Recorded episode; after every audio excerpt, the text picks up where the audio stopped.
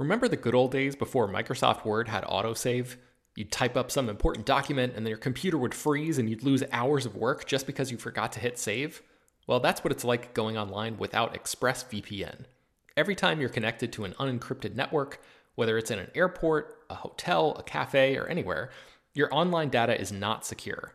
Any person on that same network who knows what they're doing can gain access to your personal data bank logins, credit card details, passwords, all the stuff you don't want people seeing.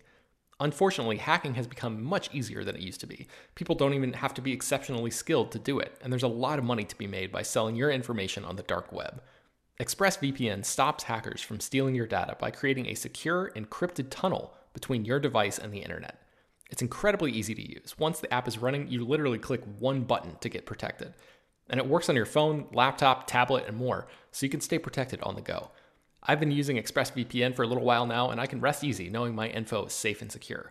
I've heard horror stories of people who've been hacked, and it sounds like a massive pain to try to get any resolution in the aftermath, so I am not interested in finding out what that process is like. Secure your online data today by visiting expressvpn.com slash slash film. That's E-X-P-R-E-S-S-V-P-N dot com slash slash film and you can get an extra three months free. ExpressVPN.com slash slash film. Hello, everyone, and welcome to Slash Film Daily for Wednesday, August 25th, 2021. On today's episode of the show, we're going to have a spoiler filled discussion about the third episode of Marvel's What If. My name is Ben Pearson. I'm a senior writer at SlashFilm.com, and I'm joined on today's episode by Slash Film senior writer and weekend editor Brad Oman. Hey, that's me.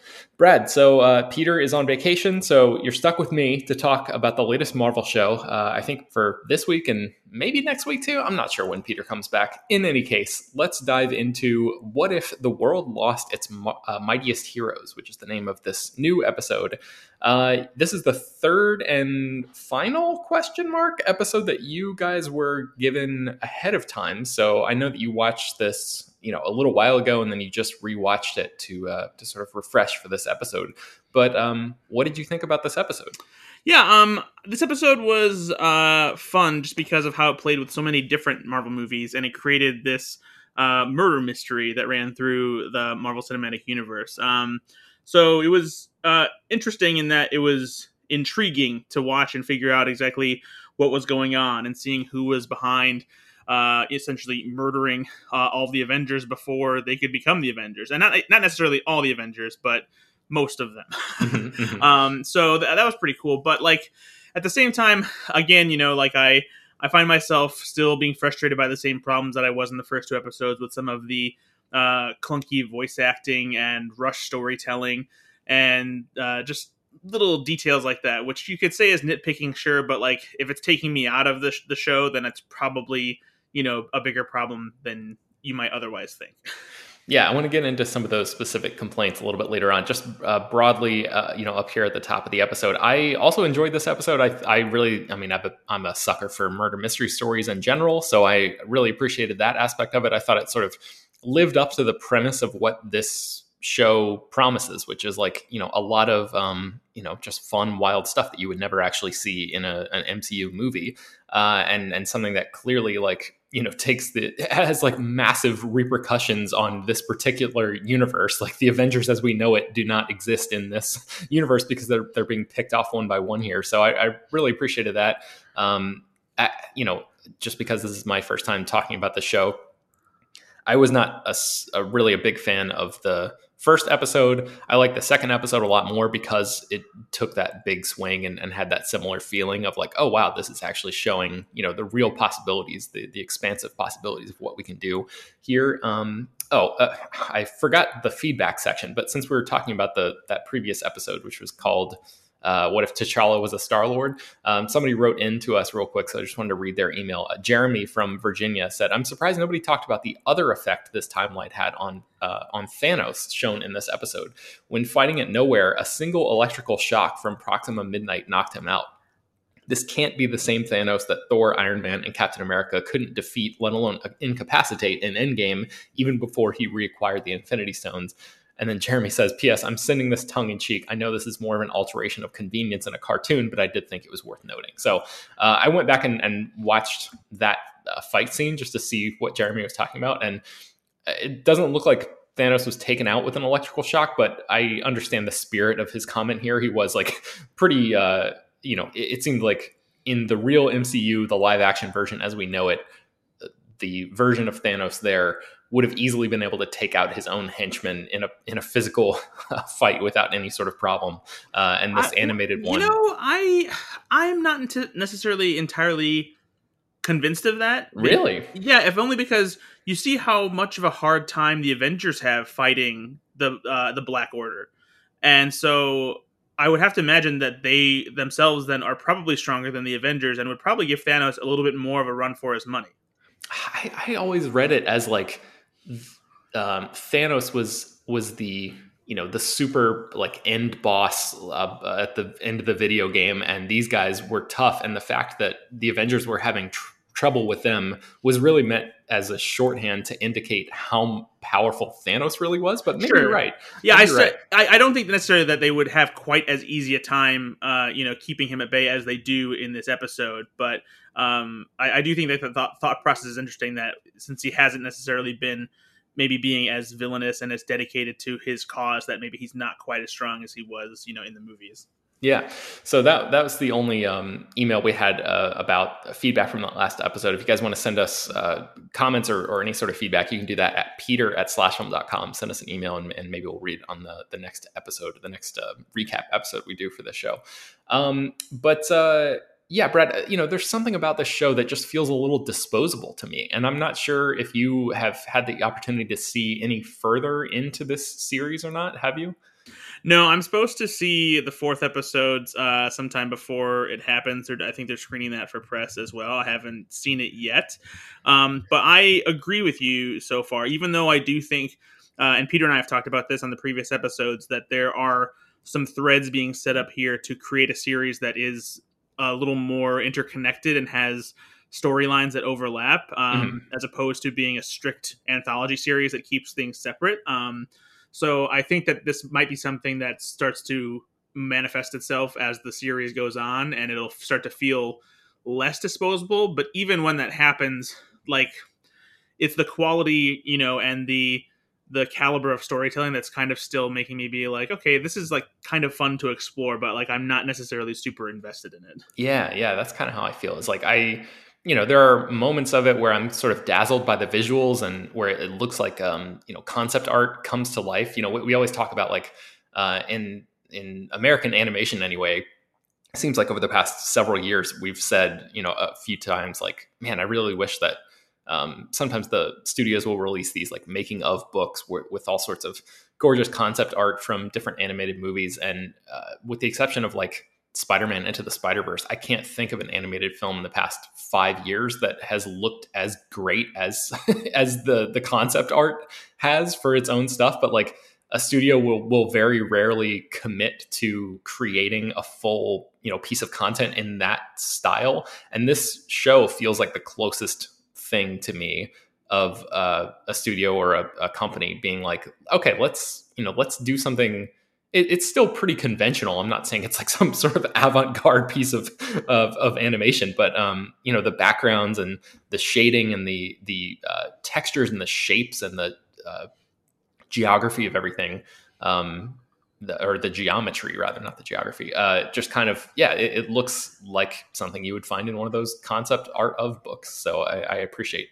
the show on that that level. I'm just having a little bit of trouble um, you know, caring about it, frankly, as much as I do some of the other Marvel stuff. But uh, let's get into the meat of the episode, Brad. So the, it's sort of broken out into several sections, um, which sort of take us through this whirlwind week that that happened. Uh, I think this is actually canon in the real MCU, right? That like all of these events of Iron Man two, Black, or I'm sorry, uh, Thor, the first Thor, Thor movie, and the Incredible Hulk all take place in the same week. Isn't that correct? Yeah, I had actually forgotten about that until this episode came around. I was like, oh yeah, all that stuff did happen in close proximity to each other and had like little references to, to each movie when they they happened. Yeah. So, uh, you know, I don't think we need to go through it necessarily like uh, on a granular level. The show didn't, especially this episode, didn't really strike me as like doing anything that was, um, you know, super. Uh, uh, I don't know, like relevant to the the larger story. Like you were mentioning that you, you and Peter had spoken about some of those threads that may be um, were weaved into the show that could come back. Like I could see how the first and second episodes seemed to be doing that, but this one seemed the most self-contained of all the episodes, which which I appreciate on one hand because it's kind of like more of the anthology kind of uh, experience that I sort of thought we were going to get with the show, but if that isn't the case for the entire season, then I'm kind of not annoyed, but a little um, confused about why there would be in in a 10 episode season why you would have anything that doesn't really connect. And who knows, maybe I'll be surprised and this particular universe will come back in um, and, and play a bigger factor in whatever sort of larger story they're trying to tell. But did it seem that way to you that this was um, this was not really connected to the version of the the universe or one of the multiverse uh, portals that we saw that included you know ego and peter quill in the last one or t'challa and, and black panther and all that kind of stuff? Um at least for now potentially because i think i can see some narrative threads there. Um but i do think that there's the potential for there still to be like crossover from this especially because they leave these dangling threads you know? Um we have loki taking over you know, uh, as a thing that and you know ends up not being resolved and maybe likely a setup for something that comes either in a later episode or potentially uh, a second season. And we also have this, you know, idea that with all the Avengers gone, Nick Fury is now left to call Captain Marvel back earlier than she was in the MCU, and then now also likely unfreeze Steve Rogers, who seems to be uh, still under the ice. Uh, mm. So I think there's a chance that that could connect to other threads. Um, I because because the one thing that I'm wondering is in the first episode, at the very end of that episode, Captain Carter she uh you know travels through with the uh, the cosmic cube the tesseract and mm-hmm. she ends up in essentially what would be the timeline when the avengers were to assemble in 2012 so i wonder if like that part could essentially could possibly be connected to the these events maybe and like just captain carter hasn't been mentioned yet um because it, it, would be kind of cool if we were able to see captain carter and captain america fighting together um but again you know i i i keep thinking what they're going to do as far as like when they do the new assembly of Avengers that have been teased in the the trailer and how that's going to come together. If it's going to be its own contained thing or if it's going to be like a crossover thing that brings several episodes together. Um, I'm not entirely sure. Um, yeah, but yeah, so like I, I do think that uh, on the surface, this stands alone, but I think that there's the potential for it to connect to other things. Okay, so um, you know we see the the Iron Man two uh, area where Tony hangs out at I think it's called Randy's Donuts, where he's inside the giant donut, and then he's like pretty quickly murdered uh, by who we think is Black Widow here, a sort of an accidental murder situation. She's clearly been framed. Um, what do you think about Black Widow in this episode? Because she sort of plays a, a major role in like I don't know the first half or something, and then is is sort of dispatched, uh, you know, a little bit later on. But um, I think Lake Bell provides her voice. Is that correct? Yeah, yeah, and she did a really um, good job too. Yeah, so there are several characters that, uh, like Robert Downey Jr., I don't think, yeah, he's he's not back in this episode, and um, there are a few others that well, William, not... William, Hurt did not reprise his role. Yes, that yes, was a terrible substitute. um, but yeah. but yeah, no, I I, uh, I like what they did with Black Widow here because they kind of made her a little more integral to uh, this earlier part of the the MCU. Obviously, she debuts in Iron Man two. Um, but she doesn't have, uh, you know, a key part in Incredible Hulk. So that was cool to kind of see that happen, especially since it gives us part of that Incredible Hulk uh, story with Mark Ruffalo instead of Ed Norton, since Ed, yeah. Ed Norton played that out, you know, in that sequence. I was surprised to see the character pop out of that closet with uh, Mark Ruffalo's, um, you know, likeness instead of Ed Norton's, because yeah. just because I'm so familiar with him in that sort of setting and imagery, um, that it was like a little. Uh, I, yeah, I was surprised. Like, whoa, okay, all right, they're they're doing this. It really is a, you know, a, a different universe here. Um, yeah, the you know, I, I, there's a little action scene where Black Widow like takes out a bunch of guys in a van. I wasn't you know, like crazy about that. Yeah, and like so there's there's times when the action in this show is outstanding. It looks crisp, it's fast. They do um a lot of cool, you know, superhero combat. But then there's times where like it borders on being too cartoony. Like there's sometimes during this fight with Black Widow where she's doing like way too quick hand to hand stuff, like she's doing Yeah, cartoon punches. Um, and th- there's a similar thing happens with uh, Nick Fury's uh, fight sequence later at the, towards the end of the episode where I'm just like, Ugh, I don't like this, guys. Um, so so yeah, it's sometimes it's great, other times it's like, no, this isn't a Saturday morning cartoon, you know? Yeah, yeah, and I, I mean, I appreciate that. Like Natasha, this version of Natasha seems to be maybe a little bit more, um, I don't know, wry or like willing to make a joke or something than the Scarlett Johansson version, uh, which sort of leans into the idea of this being again like a, a different universe. Um, so I appreciate the, those little subtle things, but uh, yeah, that that action scene didn't really, you know, on, on paper, I'm sure it's fine, but like yeah, in the execution, it, there's just something about it that feels. Um, you know, it feels more like a, a direct to DVD Marvel movie or something or Marvel, you know, uh, project than what I expect from something that is like canonical within the MCU. Yeah. Um, so then we, you know, head over to like the, the Thor storyline where uh, Jeremy Jeremy Renner's Hawkeye ends up shooting Thor before he was able, even able to to grab uh, Mjolnir. Which what did you think about that uh, sort of plot line here? Yeah, that was one of the more surprising uh, parts, I think, just because like, it really built up the mystery. So, how does something like that, you know, even happen? Um, you know, because like the death of Tony Stark, it's like, oh, anyone could have contaminated that, you know, thing. But like, okay, so how did Hawkeye accidentally shoot Thor? Yeah, um, you know, so uh, and I like the jokes that you know that they crack, you know, at both Thor and Chris Hemsworth expense. Mhm. Um, but uh, yeah, yeah, this was. I just I I liked how they you know the the cool thing about the series was always going to be how they you know would flip specific moments and, and characters and, and plot devices on their head uh, for this series and you know remix them and so it, it was cool to revisit these scenes you know almost like a like a marvel greatest hits kind of thing and then you know just having that what if spin put on them Yeah, especially since we have a lot more familiarity with Hawkeye now. Because I remember, like, when Thor came out in 2010, I think it was, his appearance in Thor, where he's just up in that little bird's nest thing, I, I was kind of like, that's it? Like, it was basically a glorified cameo. And I'm kind of like, oh, great. Okay, there's a guy with a bow and arrow. And, like, you know, you, you sort of have come to know and understand a little bit more of his backstory and stuff. So it, that scene I think plays a little bit differently, uh, you know, with all this this extra knowledge that we have about um, about Hawkeye than it did, you know, in theaters originally. So, um, yeah, I, I, I liked the Betty Ross stuff. I, I wish that uh, Liv Tyler was able to come back and, and provide her voice, although I think that was technically like a Universal movie at the time, or Universal released that movie, so maybe there was some some rights issues or some sort of contractual stuff there where they maybe they just wanted to sort of wash their hands of the the creative team largely wash their hands of the creative team of that movie um, and not really worry about bringing them back um, let's see let's see what else? Uh, okay so so loki shows up right with with this entire army outside of uh, the new mexico facility where thor's hammer is. And I, I think my one of my least favorite aspects of of this episode is the way that uh, it cuts back and forth between you know the the sort of battling and and um, uh, negotiating tactics and all of that stuff with uh, Nick Fury and Loki, and then also the action that's happening with Hulk and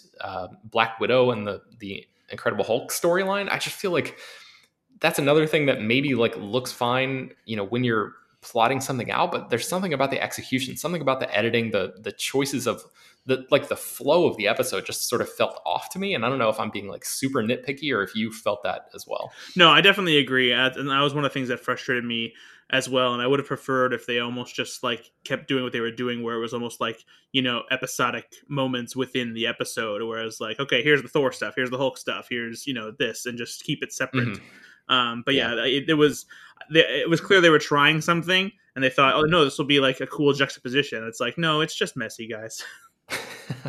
yeah, um, I was reading the uh, the Wikipedia summary of this episode, and it says um, uh, Thor's brother Loki arrives in New Mexico and confronts Fury about Thor's death, taking out a Shield team with the Casket of Ancient Winters, as if I'm supposed to know what that is. So, I, the Casket of Ancient Winters has its own Wikipedia uh, entry, and it's described as an, an Asgardian relic and the greatest weapon of Malekith the Accursed. Uh, when opened, it can reproduce the infinite icy cold of Niflheim. So uh, I do not remember this weapon, the Casket of Ancient Winters, being utilized by Malekith the Accursed in uh, Thor: The Dark World when that character showed up.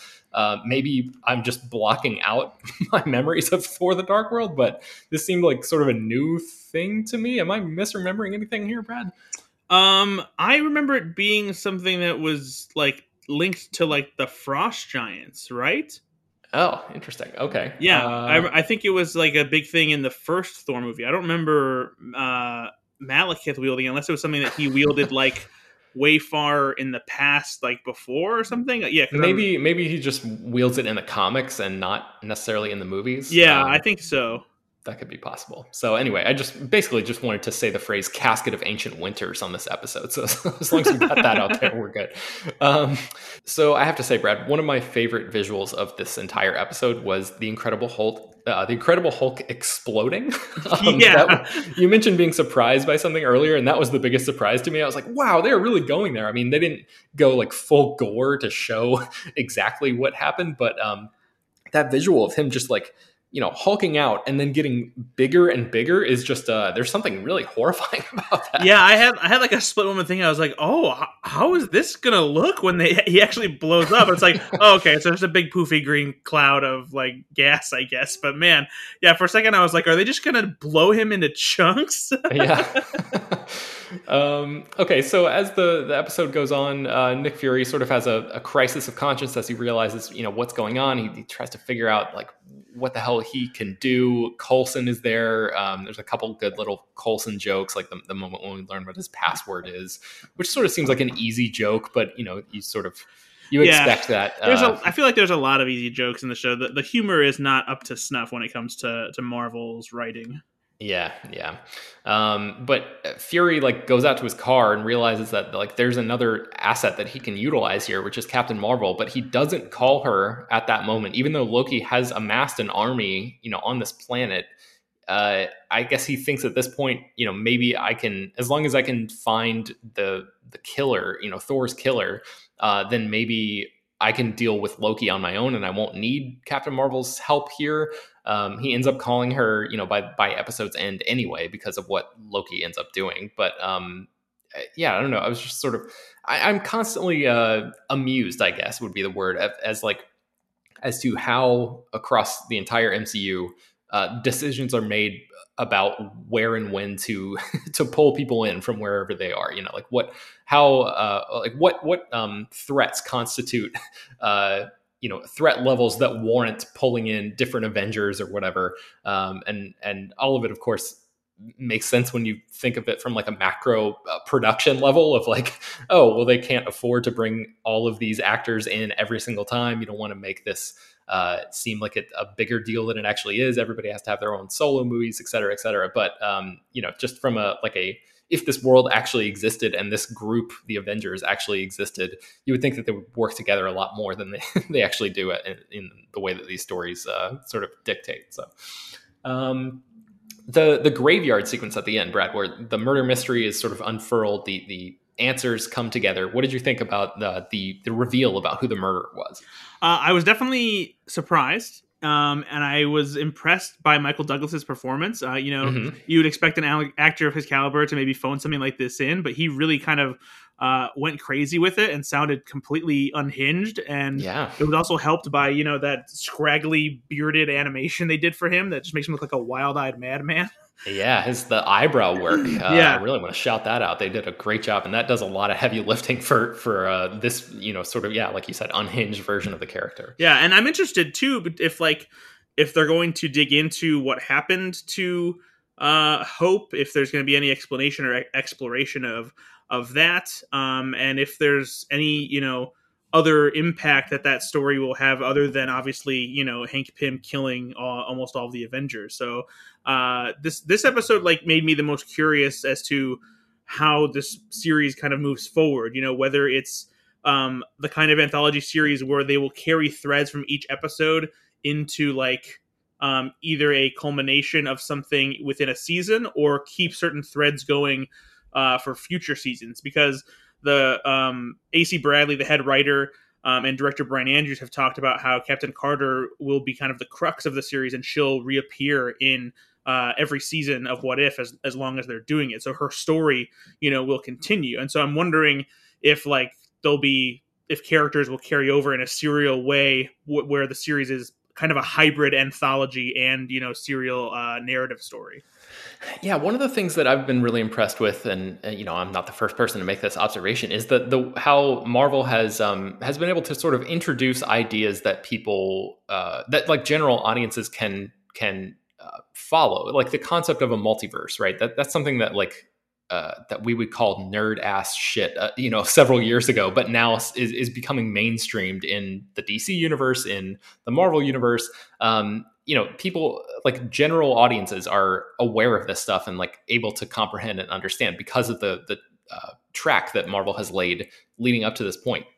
So I'm wondering, like, you know, along the same lines of what you just mentioned, if if, for example, the threads that um, that are left open, the loose ends in this episode are revisited in season two, um, you know, there will be a lot of different versions of universes and character dynamics and uh, different takes on these characters that will that audiences will have seen between right now and when season two eventually comes out. So I'm just like, is it even possible to pick up um, you know story threads uh, a year down the line. I can understand within the same season right? Like the the idea of captain carter uh, coming back and and maybe like um, exploring peter quill you know the dairy queen version of peter quill later in this season because people will have just seen these episodes and they'll still be fresh on their mind.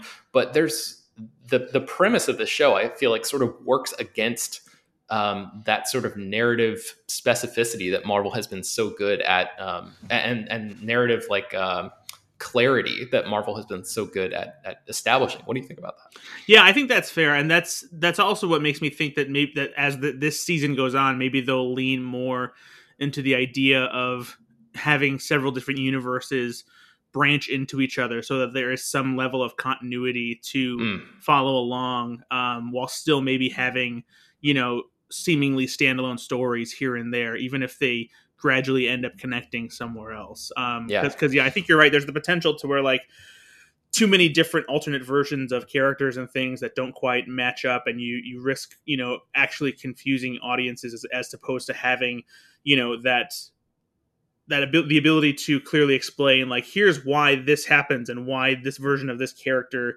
exists and how the multiverse works you know and this this almost it could be on the verge of being a little too complex. Yeah, yeah, I think so too. Um, so uh, you know, uh, the episode basically wraps up with uh, with Hank Pym sort of being brought to justice, and uh, then Loki I guess pulling a Loki and, and deciding that he wants to rule this planet anyway.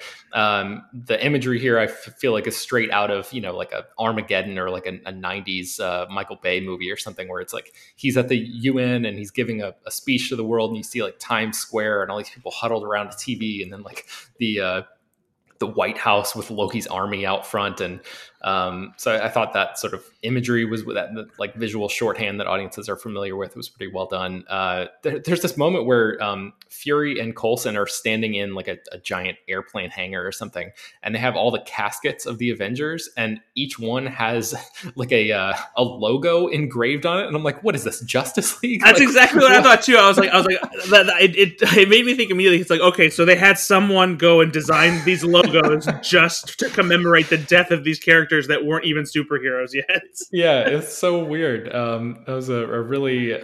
I mean, I guess I guess the alternative would just be to have them stand in front of blank caskets, but like that would make more sense. I don't I don't know. It's, or even or even, or even just have like the names on them.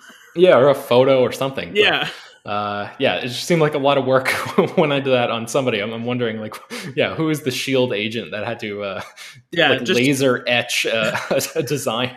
and then, and then some graphic designer desk jockey was like, "Hey, we need these symbols for these caskets." It's like, ugh, all right. yeah. Um, so then, yeah, like you mentioned, you know, Captain Marvel comes back. Uh, the episode really ends with with Fury like.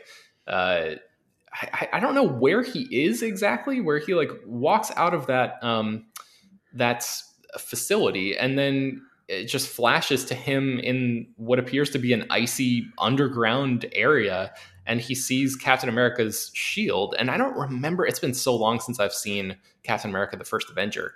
Did the United States know? Do you remember off the top of your head, Brad, if, if the US knew where Cap went down in that plane crash and like constructed some sort of protective apparatus around that crash site? So um, I think what, if I remember correctly, what happened is um, it was it was discovered um, by somebody who was doing some kind of work like out in the middle of the Arctic, you know, because mm-hmm. it had iced over. And uh, when, when, it was discovered, Shield was alerted, and then they went and they dug into it. And I think that they were able to create like a makeshift kind of not facility, but like a temporary base as they dug inside because they were trying to figure out what to do and probably how to get him out properly. Uh, so I think that that's probably what that space is. Okay. Um, so yeah, like him, you know, putting his hand on the ice and saying "Welcome back, Captain," and then the camera sort of pans over and Captain Marvel is standing right there. I think I, I don't know if there's if that's supposed to be like some sort of clever like uh, misdirection of expectations or something, because um, we didn't see him actually, uh, you know, utilize that that beeper and, and call her. So I don't know if that's supposed to be like a, a big reveal or something. Um, just yeah, I think it was meant to be it, just like a little cheeky thing, like uh, like oh Captain America, but oh wait, Captain Marvel's here too. Yeah, two captains for the price of one. Yeah. Um, so I don't know. I, I mean, I felt like it, the episode ended on a bit of a dud because that wasn't. If it was meant to be a big surprise, then I wasn't super surprised. If it was meant to be a fun thing, like it wasn't that fun because we didn't really get to see Captain Marvel do anything. So I, I just felt like oh that that's it okay the episode's over now whereas like i actually enjoyed you know uh, most of the episode because of the murder mystery aspect and the the unique way that that um, Hank Pym was able to uh, to kill all these people in, in like different ways using his size, obviously his, his abilities. But um, yeah, I, I, really like the the uh, Hawkeye thing where like he basically like got in between his fingers and like expanded slightly, and that's how he was able to to sort of misfire that weapon. Yeah. Um, and and uh, man, just like thinking right now, I forgot how he killed Hawkeye, which I think you see a shot of him like emerging from his ear at one point. So I wonder if he just like you know bounced around in his brain like a pinball or something. Like we, I don't think we saw exactly what you know what he did to uh, to murder Clint Barton there, but um, yeah, anyway, uh, I thought that was all, all, clever and well done. And then, yeah, the episode just sort of ends. And I'm like, oh, okay, well, there we go. Another episode of What If. So uh, I don't know if you have any other, like, additional speculation, Brad. I, I know we've sort of said a couple things uh, over the course of this episode about how things may uh, link up to other stuff in the future. But um, were there any other loose ends or, or sort of uh, plot threads that you thought might come back or anything like that? No, not yet. You know, I just just again, I I just remain my the biggest driving force for me for this series, and the reason that like you know I'll keep watching, other than it's my responsibility for work, um, is that like I am interested to see how this this progresses into what I believe will be something that's you know a little bit more worth like discussing in depth, and it's and it's because of that that tease of seeing you know a certain mix of characters together as this kind of new assembly of Avengers, and I just I hope that they're able to do something as cool in this animated world as they did with the the Marvel Cinematic Universe um, by having that first assembly of the Avengers after Phase One of the the MCU was done. Because uh, I think it would be cool for them to be able to like culminate in something like this and do it in kind of a similar fashion that they did with that that first phase because even though the those movies and um you know in phase one they they they were clearly leading to the avengers because of that credit scene in iron man mm-hmm. but they all kind of stood on their own pretty well there was a little bit of interconnectivity as far as um, just certain characters crossing over and having you know being involved like Coulson and Fury and that kind of thing. But otherwise, the movies worked pretty well on their own. That's changed a little bit as the Marvel Cinematic Universe has become more intertwined, you know, with each other, and characters cross over more often and kind of influence each other's narratives. Um, so I, I think that this kind of gradual build is is interesting, even though I kind of wish they would show their cards a little bit more to get people a little bit more excited because I think that it's uh, the hype isn't necessarily as big as it normally would be for another kind of Marvel series. Yeah. So I, I, hope that it reaches something where people like are like, oh, okay, that sounds cool, and then they'll tune in and see what it's all about. So how pissed would you be, Brad, if that shot of the alternate Avengers is actually not in this show and it was just used in the marketing, like you know some of the shots for Infinity War and Endgame and stuff? Oh my god, that would be infuriating. um, okay, so last thing before we go, were there any Easter eggs that you noticed? Because like I, I remember you guys, you and Peter talking about like the uh, the Milano was renamed the Mandela and thing, little things that people may not have noticed. Because I didn't really, I was I was keeping what I considered to be a pretty good eye out uh, for stuff like that, and I just completely did not see a single little fun Easter egg that was not you know super obvious. Yeah i didn't i didn't really notice anything like that either. I i um i wasn't necessarily carefully looking you know i was kind of just keeping up with it and just seeing if there were any other like interesting narrative details or just stuff like that to notice. Um but yeah everything that like was a reference to marvel movie stuff seemed pretty obvious and, and straightforward. Okay. All right. So yeah uh, a little bit of an underwhelming end but you know i guess a, a quasi underwhelming episode. Hopefully, the, the show uh, improves uh, as we go on and, yeah, maybe links together and, and, sort of builds that importance that you were talking about and gives it a little bit more of a, a weighty feel as, as we get, uh, you know, further into the series here. So uh, you can find more about What If and, and the Marvel Cinematic Universe and a ton of other stuff at the newly launched slashfilm.com. We, we launched the new version of the site yesterday, finally, after much uh, to do. And yeah, um, I think it looks great, and uh, I'm I'm really excited that that people will be able to load the site really fast and have it look great on their phones and everything. So um, check out slashfilm.com if you're just like a, a, listener to the show and you don't visit the website too often. Uh, check it out right now because maybe this new look will be enough. Uh, hopefully, will, will, be enough to convince you to uh, to bookmark it and actually go there and, and click around a bunch. So uh, yes, you can find that, all, all of that stuff at slashfilm.com. Slashfilm Daily is published every weekday, bringing you the most exciting news from the world of movies and TV, as well as deeper dives into the great features you can find on the site. You can subscribe to the show on Apple, Google, Overcast, Spotify, all of the popular podcast apps, and send your feedback, questions, comments, and concerns, and mailbag topics and feedback about uh, this episode, What If, to us at peter at slashfilm.com. Make sure to leave your name and general geographic location in case we mention your email on the air. Don't forget to rate and review the show on Apple Podcasts. Tell your friends, spread the word. Thank you all for listening, and we will talk to you tomorrow. If you and your team want to cut down on busy work and get more choice and control over accounts payable, you need Bill. Bill Accounts Payable is your secret weapon for saving time on AP. And with a special offer at bill.com slash podcast, you'll save money too. With Bill, streamline your entire AP process including bill creation, approvals, and payments. You can pay with ACH, credit card, check, and international wire transfer. Plus, you can easily integrate with most accounting software. No wonder hundreds of thousands of businesses are already using Bill to manage their AP. Schedule a free demo now to see how Bill can automate your financial operations. And right now, get 15% off when you subscribe to Bill Accounts Payable. There's never been a better time to sign up. This special offer is available for a limited time only at bill.com slash podcast. Terms apply. See bill.com slash podcast for details.